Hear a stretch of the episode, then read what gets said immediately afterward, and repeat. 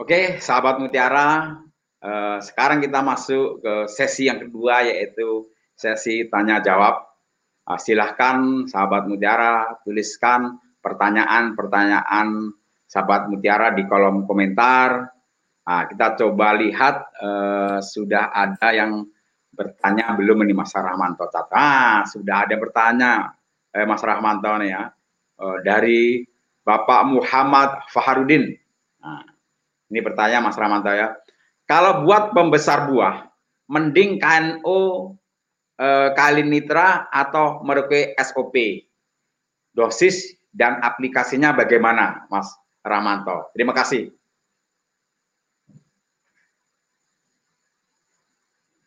Uh, kalau kita melihat kandungannya, ini memang kali nitra ini kan kalium nitrat, kemudian SOP itu kan kalium sulfat ini kalau di uh, kalau diaplikasikan sahabat mutiara ini biasanya untuk kalium nitrat itu kita lakukan ini aplikasi di saat awal musim penghujan atau kita sebut dengan uh, curah hujan yang tinggi. Karena di saat curah hujan yang tinggi tentu air hujan juga akan membawa N. Uh, ini kalau bisa sorry kalau bisa ini kalium nitrat di awal musim kemarau. Karena e, kalau di awal musim penghujan atau curah hujan tinggi itu lebih baik sahabat mutiara menggunakan kalium sulfat. Karena di situ sahabat mutiara itu yang pertama memang kandungan N-nya itu tidak ada. Jadi lebih efektifnya ini di saat uh, musim penghujan itu SOP di saat musim uh, kemarau itu bisa diaplikasikan kalium nitrat sahabat mutiara. Untuk ya Mas Ramanto tadi nah, dosis nah, ya dosisnya berapa? Untuk dosisnya ini di petani binaan kami di Lampung ini sahabat mutiara ini kalinitra ataupun SOP itu dia untuk asupan tambahan ini aplikasinya ini setelah penyerbukan sahabat kalau uh, sahabat mutiara. Kalau bisa pupuk pertama dan pupuk kedua setelah penyerbukan. Ini memang untuk buahnya tetap kita menggunakan NPK Mutiara Grower. Ini sudah familiar sahabat mutiara. Ini tambahannya ini uh, kalinitra atau SOP itu untuk dosis. Ini biasanya kita pakai eh, 4 sampai 5 gram per pokok. Ini dilarutkan dalam air, kemudian kita bantu dengan mix dengan grower, sahabat mutiara. Karena di situ dinding sel tanaman semangka itu masih muda, sehingga kita perlu kalium yang memang benar-benar bisa membantu proses pembesaran buah itu lebih cepat.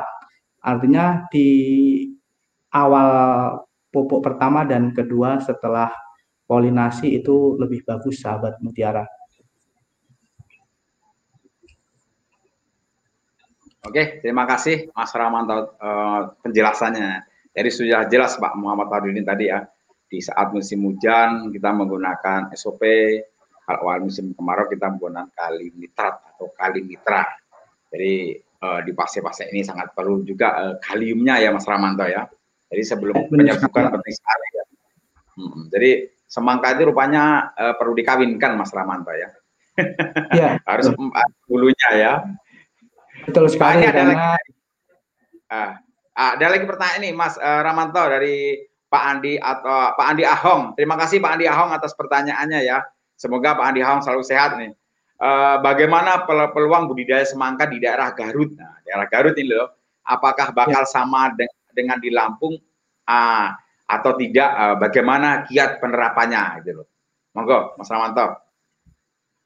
Sebenarnya kalau dilihat dari konsepnya sama ya Pak Andi.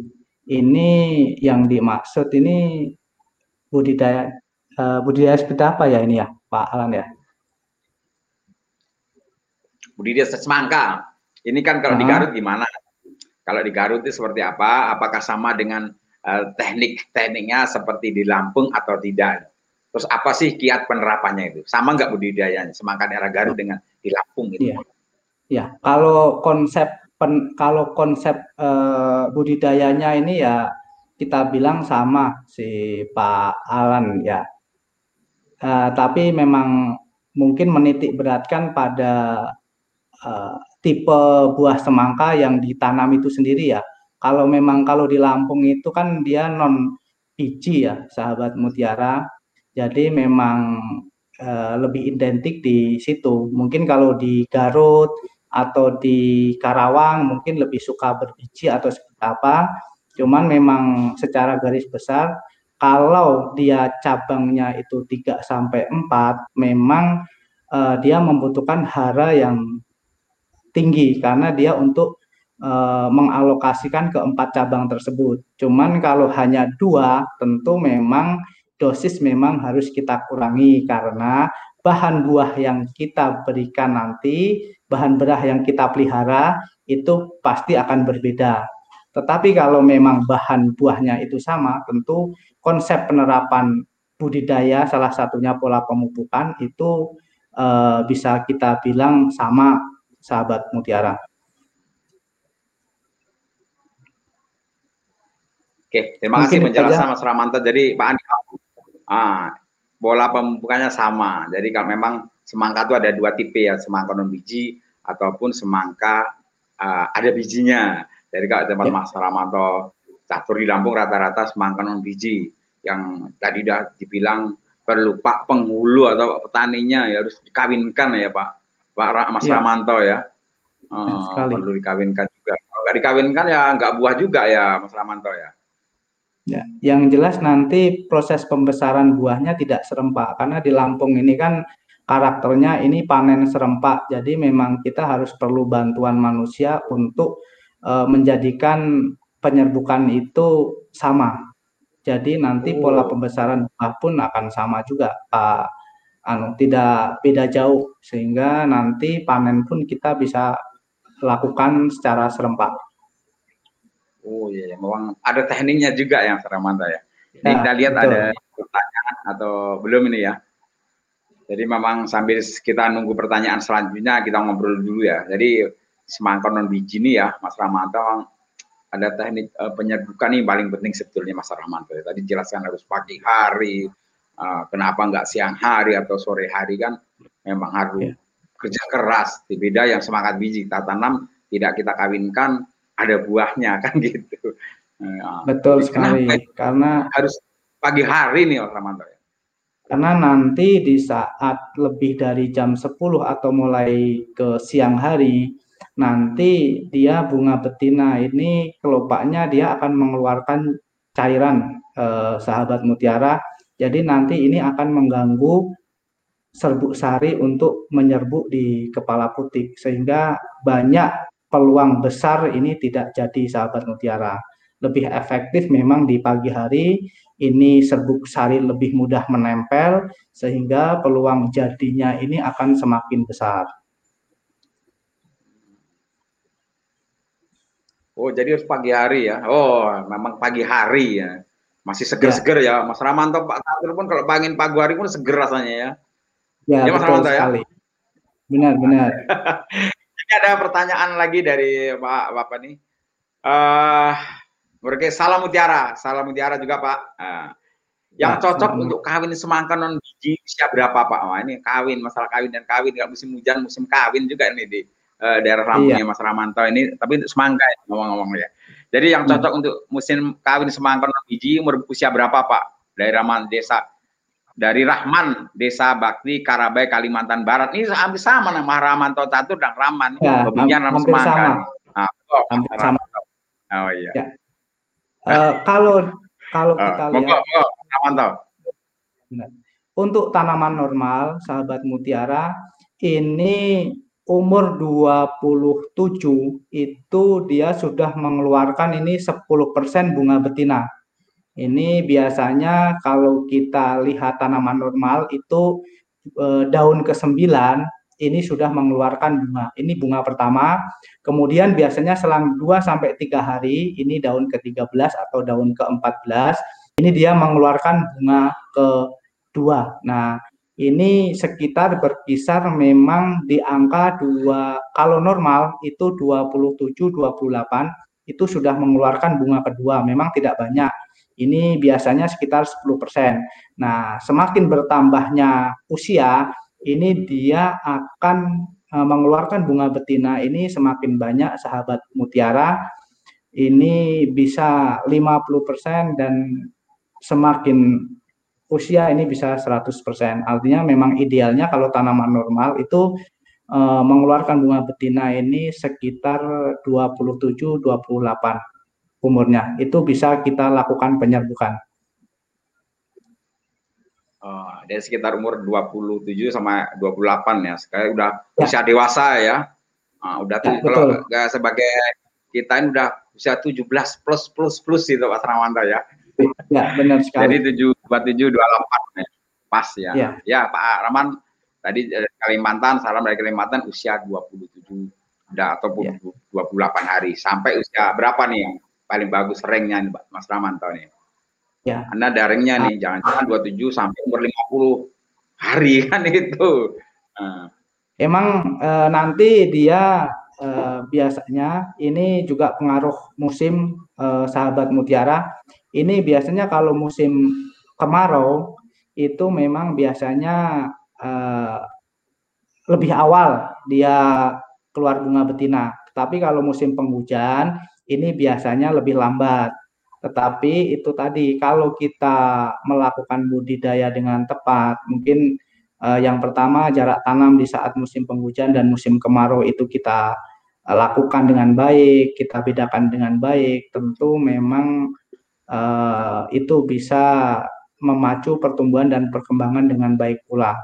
Kadang masalahnya ini sahabat mutiara uh, jarak antara musim kemarau dan musim penghujan ini disamaratakan sehingga di saat musim penghujan memang banyak kendala sekali.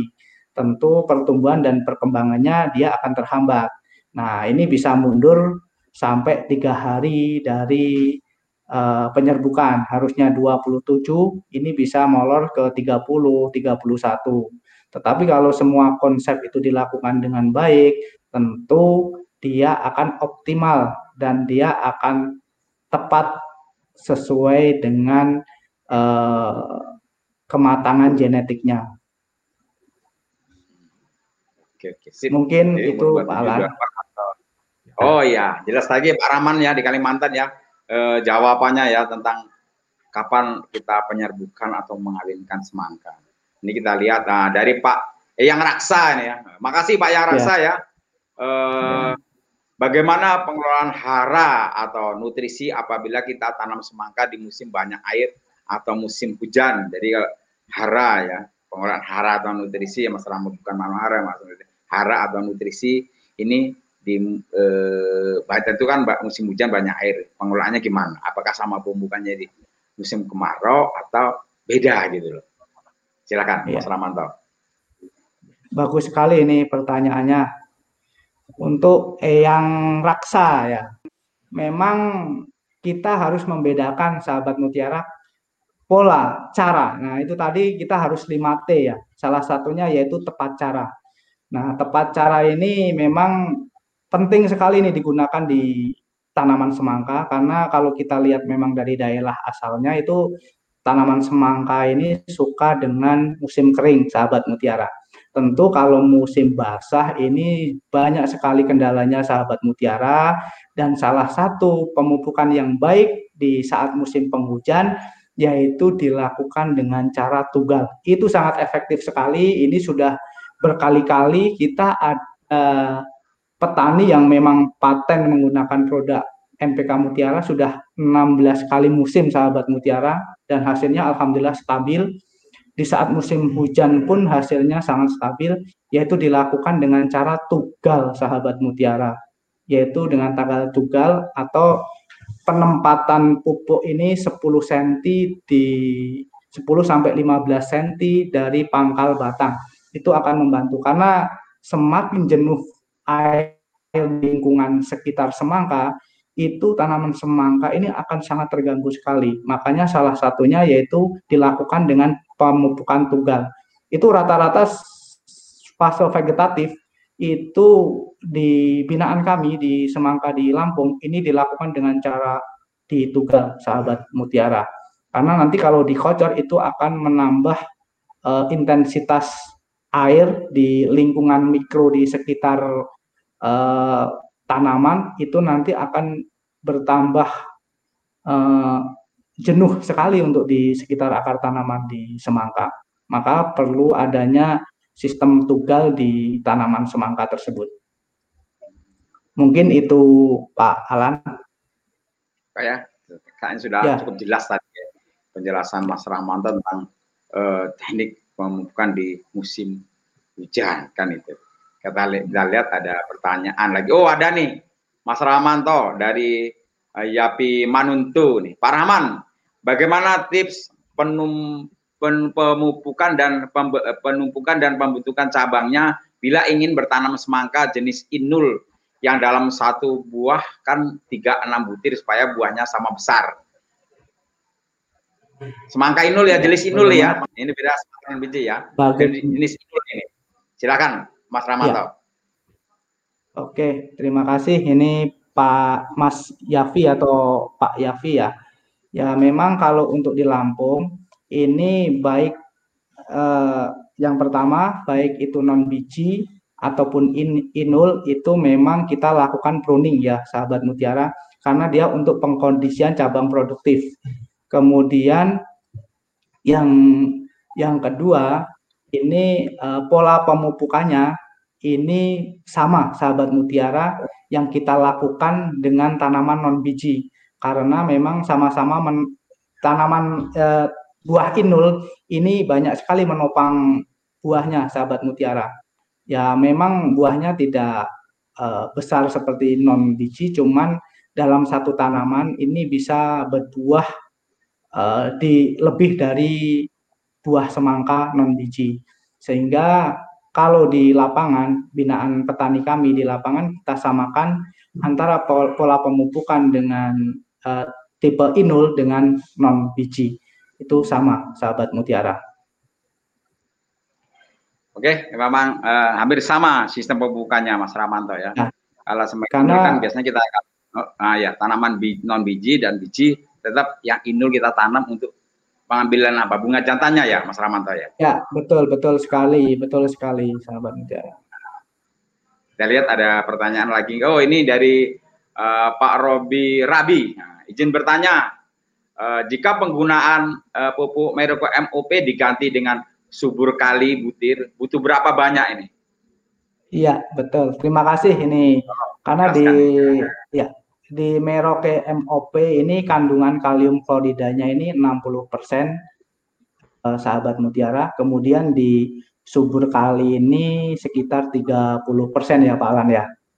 Nah, ini kalau menggunakan subur kali ini biasanya kalau untuk di tanaman fase uh, generatif itu biasa kita lakukan ini perbandingannya ini dengan grower. Ini karena kita selalu mix dengan NPK Mutiara Grower ya sahabat Mutiara.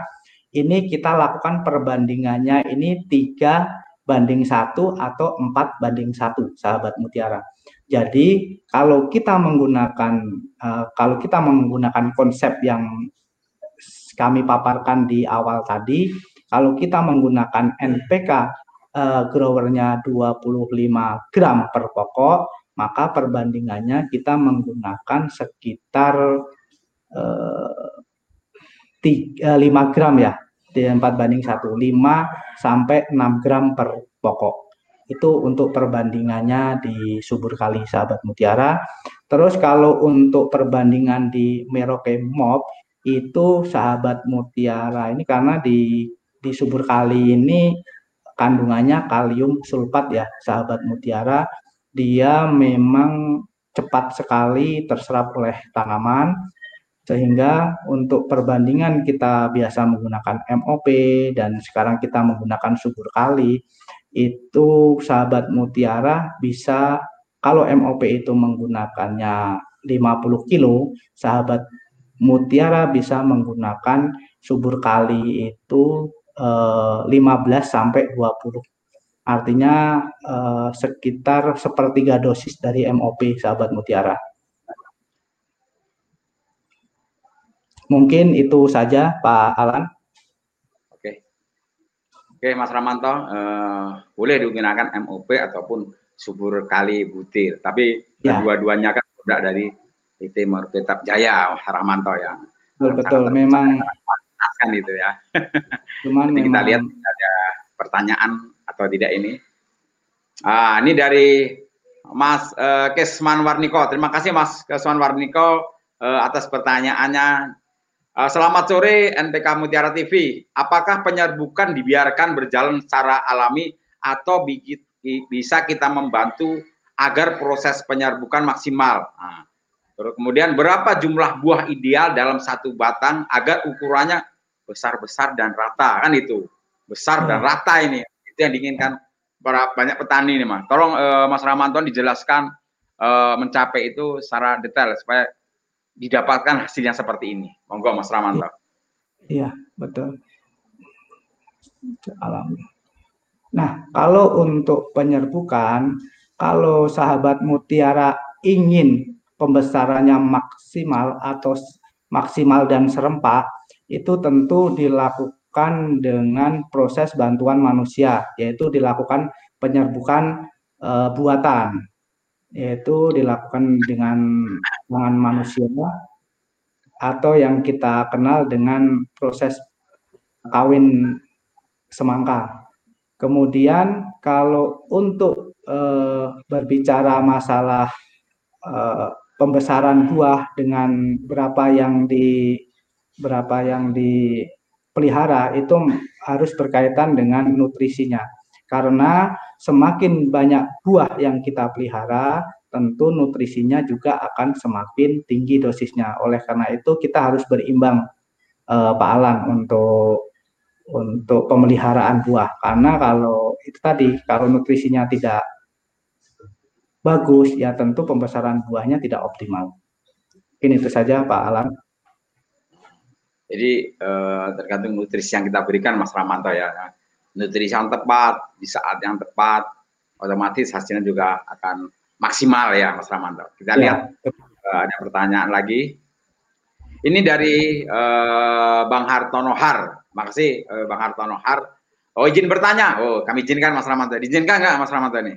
Ya diizinkan Pak Alam. Oh, terima kasih ya. Apakah kriteria kriteria bunga jantan yang digunakan untuk penyerbukan Kemudian tunas yang keberapa yang cocok untuk dijadikan buah dalam satu batang itu. Berapa yang bagus untuk jadikan buah? Ini bagus sekali pertanyaan nih Mas Ramanto. Kriteria bunga jantan yang baik untuk penyerbukan ya. nih. Kemudian nanti dikasih ke bunga bunga betinanya, bunga betinanya keberapa itu? Oke, Mas Ramanto. Ini Oke. penting sekali ini. Ya, yang pertama untuk kriteria bunga jantan tentu dia uh, mahkotanya itu harus uh, mekar ya sahabat mutiara karena kalau mincup ya tidak bisa dilakukan untuk penyerbukan. Kalau untuk kriteria jantan bagus atau tidak, ya kalau biasa di Lampung ini menggunakan varietas inul sahabat mutiara tentu mencari yang bibitnya yang unggul untuk penyerbukan karena uh, pemekaran mahkota ini biar sempurna sahabat mutiara. Kemudian yang selanjutnya apa, Pak Alan? Uh, bunga keberapa ya kalau untuk yang betinanya ini biasanya? Oh. Untuk jadikan buah dalam satu batang itu berapa bagus jadikan buah? Oke, biasanya hmm. untuk di lapangan, untuk di Lampung, sahabat Mutiara, ini yang optimal ini sebenarnya ya bunga betina yang kedua karena yang pertama biasanya kita lewatkan itu akan tidak efektif untuk pembesaran buahnya. Ini biasanya kedua dan cadangannya ini buah yang ketiga, sahabat mutiara.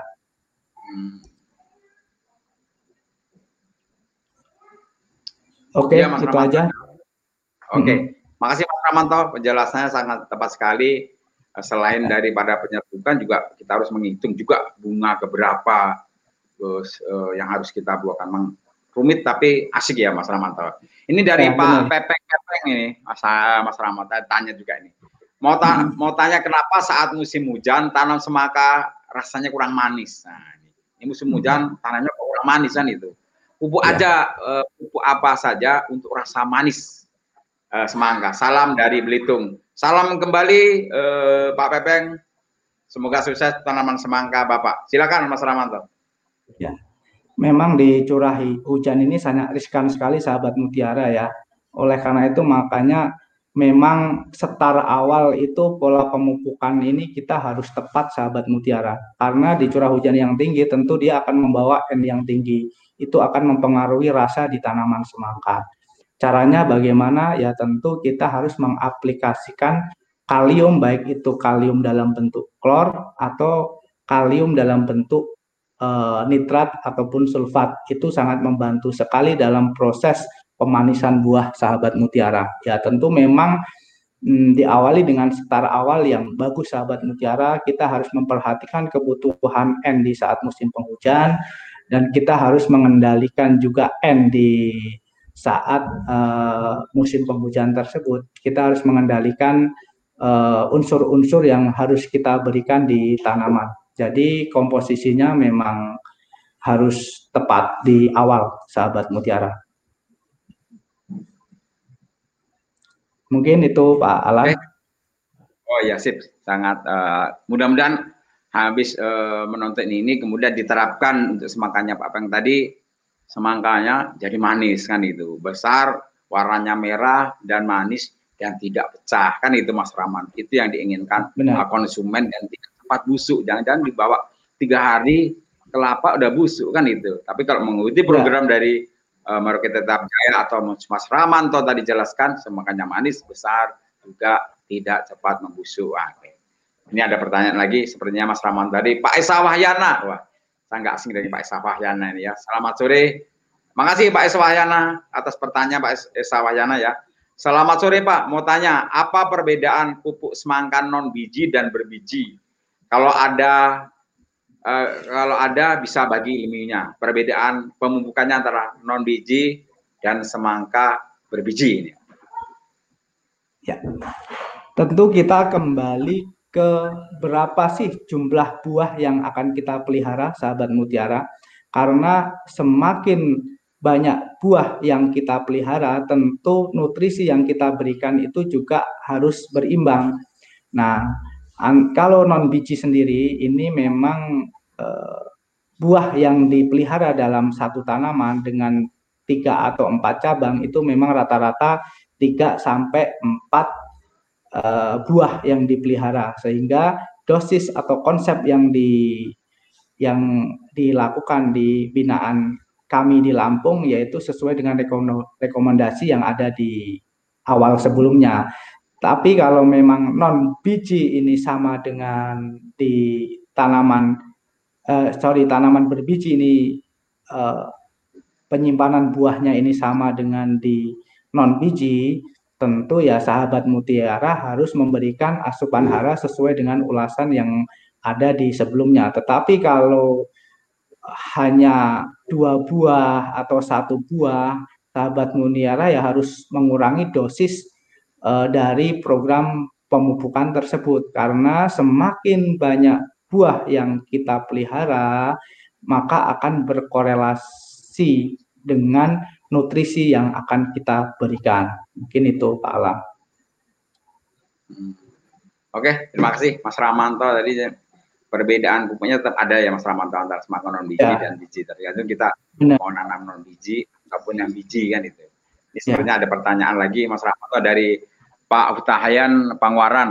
Horas Pak Utahayan, izin bertanya Pak, apabila struktur tanah berpasir seperti tanah gambut Pupuk apa sebaiknya kita gunakan agar batang sawit tidak terdil?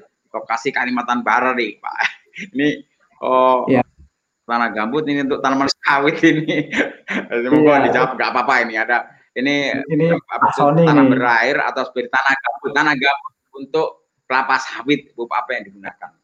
Monggo ya, ini petaninya, petaninya Pak Sony apa Pak? Bahas kita semangka. Ya. Siap, siap. Memang konsep tanah bergambut ini memang asamnya tinggi, sahabat mutiara. Ya tentu memang kita harus memberikan start awal yaitu pengapuran yang baik, kemudian pupuk organik yang baik.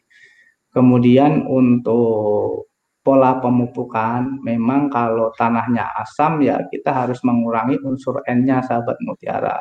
Karena nanti apalagi yang bersifat amonium itu harus kita kurangi. Kemudian untuk fosfat memang terkendala sekali ya sahabat mutiara karena fosfat ini akan terikat kalau tanahnya itu asam karena asam ini akan um, kandungan Al sama Fe ini ya sangat tinggi sekali sehingga fosfat tidak mudah bergerak di situ. Makanya memang kita untuk start awal ya harus proses pengapuran yang baik baru kita mengaplikasikan pupuk. Mungkin itu Pak Alan. Oke, makasih Mas Ramanto. Ini Pak Pak Sepri atau Pak Andi nih ya. Makasih Pak Sepri atau Andi. Salam mutiara. Saya mau bertanya Pak, pada saat menjelang panen semangka, banyak yang terserang jamur pada buahnya. Bagaimana cara mengatasi jamur pada buah sama semangka tersebut? Terima kasih. Ya.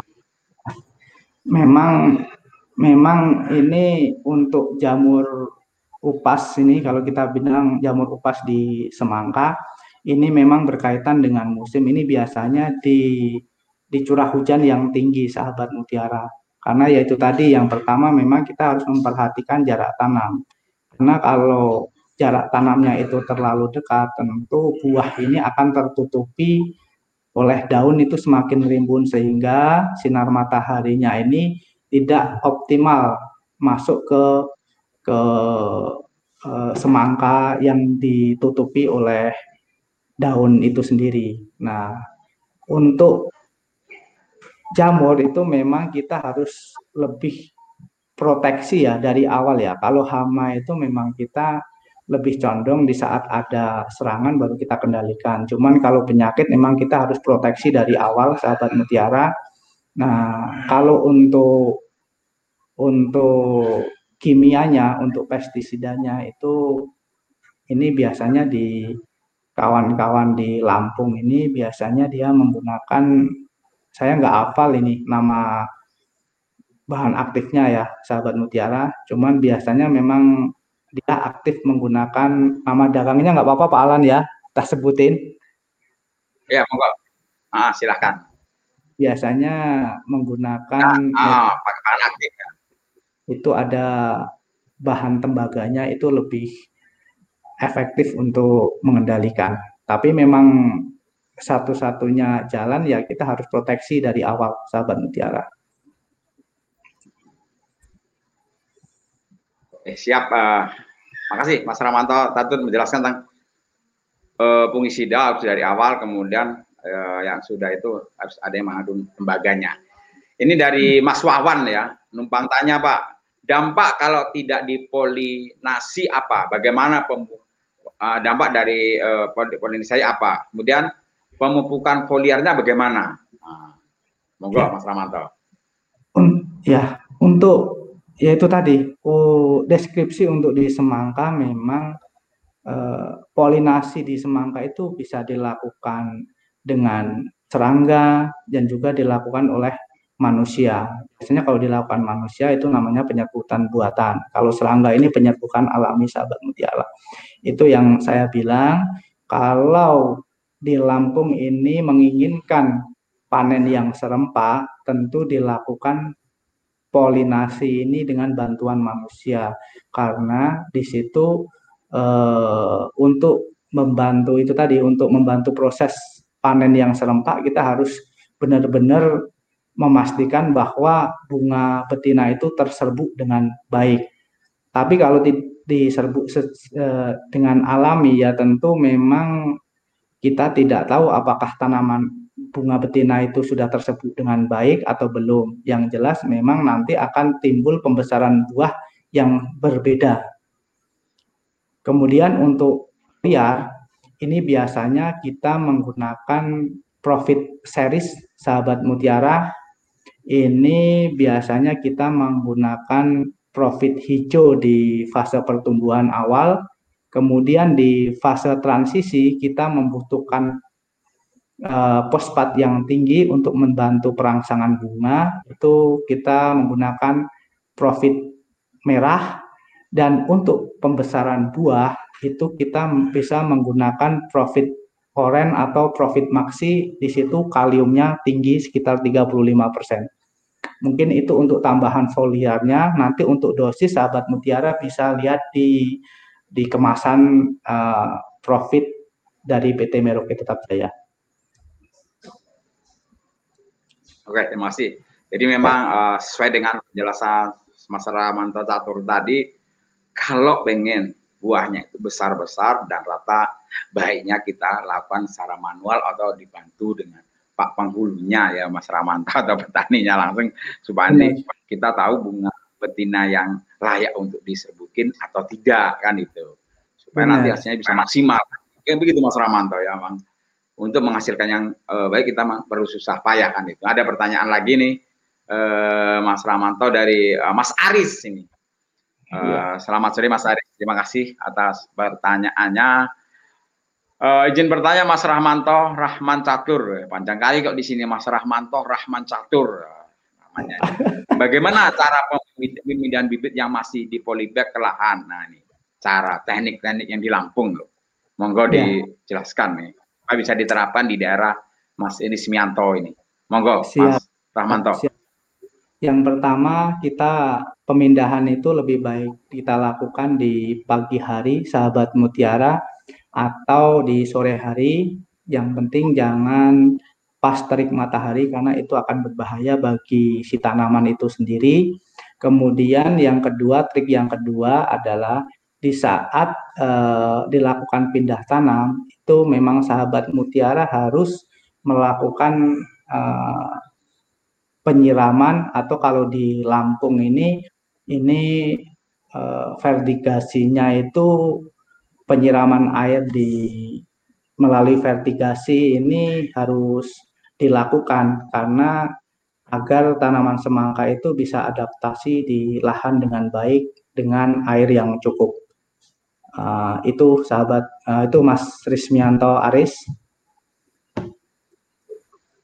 Memang semangkan biji ini memang perlu uh, penyerbukan juga pemindahan bibit ke lapangan perlu diperhatikan lagi pantasan wajar kalau harganya itu lebih mahal dari bagas semangka non eh semangka biji Mas Ramanto ya wajar Betul. karena perlakuannya sangat beda sekali agak manja-manja dikit tapi hasilnya top nah, kan itu ini ada pertanyaan lagi Mas Ramanto dari uh, Mas Rudi Hartono. Wah, selamat sore Mas Rudi Hartono.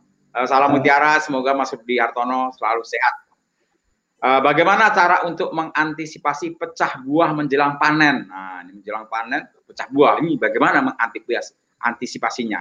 Dan pupuk yeah. apa yang cocok untuk mengatasi uh, pecah buah ini? Karena gini Mas Ramanto, uh, banyak kita semangka kita lihat tuh waktu panen pecah dia kalau nggak pecah di dalam dia di luar. Nah, jangan kalau yang pecah yang di di dalam yang tak kita tuh nggak nampak. Kita bawa ke jual, kemudian nanti ada konsumen yang beli kita belah pecah, nah, otomatis kan kalau untuk dibelah tuh nggak bagus juga hasilnya.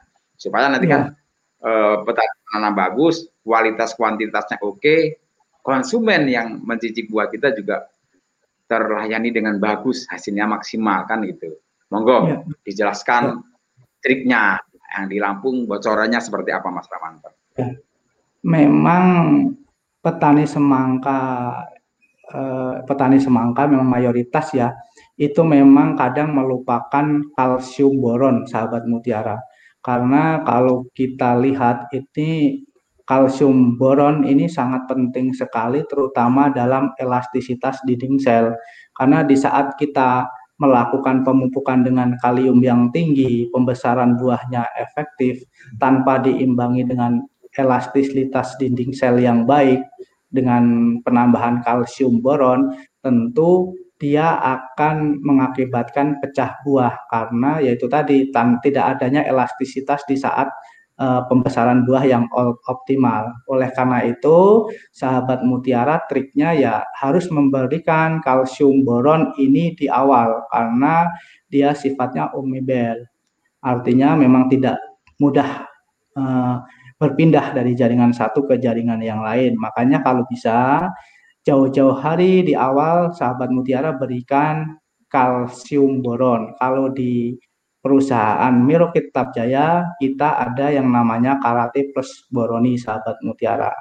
Karena itu akan berkorelasi positif dengan pembesaran buah, dengan kalium yang tinggi, air yang cukup, pembesaran buah akan lebih elastis. Mungkin itu sahabat mutiara.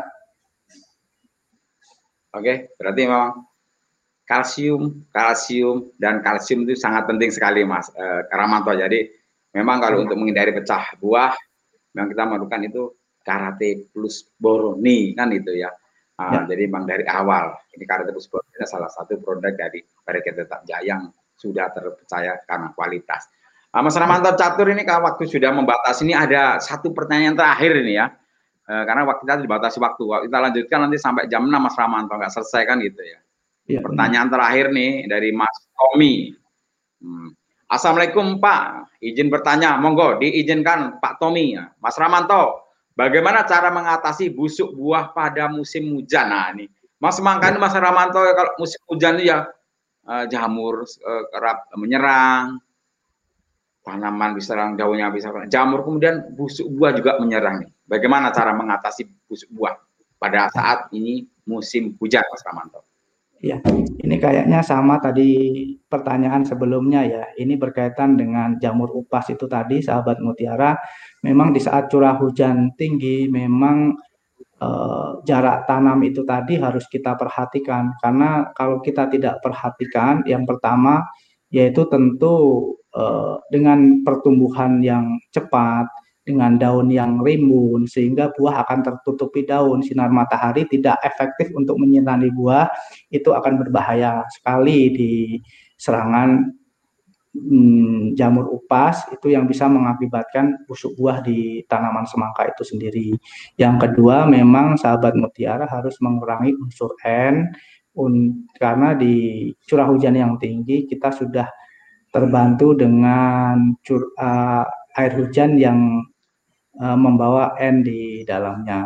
Oleh karena itu memang sahabat mutiara harus setar awalnya itu lebih baik, imunnya lebih kuat sehingga tanaman itu akan lebih tahan terhadap serangan penyakit karena memang curah hujan tinggi itu identik dengan serangan penyakit.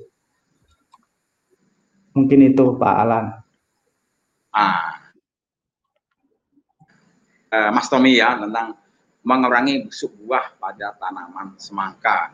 Jadi Mas Ramanto ini eh, karena ini waktu yang sudah membatasi kita ini Mas Ramanto ya. Sebenarnya banyak pertanyaan-pertanyaan yang sahabat Mutiara tanyakan nanti kita jawab eh, waktu jeda offline kita akan jawab pertanyaan-pertanyaan sahabat Mutiara karena topik semangka ini sangat menarik sekali. Karena semangka ini luar biasa Mas Ramanto nih. Yeah. Kandungan gizinya sangat luar biasa kan itu. Warnanya menggoda, kandungan eh, eh, nutrisinya pun uh, sangat luar biasa. Oke, sahabat mutiara di Indonesia, uh, sebelum saya akhiri temu tani online ini, uh, kesimpulan daripada episode hari ini atau episode yang ke-46 tentang tanaman semangka, yang pertama adalah faktor pemupukan awal itu sangat penting sekali kita lakukan gunanya untuk starter awal dari pertumbuhan tanaman semangka. Yang penting kita ada unsur fosfat, fosfat dan kalsium dan juga unsur hara lainnya. Kemudian pada saat pot pruning atau potong tunas, nah ini kita perlukan untuk mencari tunas-tunas produktif untuk tanaman semangka kita. Yang ketiga, tadi jelaskan Mas Ramanto faktor penyerbukan. Nah, penyerbukan yaitu menggunakan uh, penghulu atau tenaga kita manusia petani supaya nanti hasil yang diperoleh itu besar-besar, buahnya juga merata.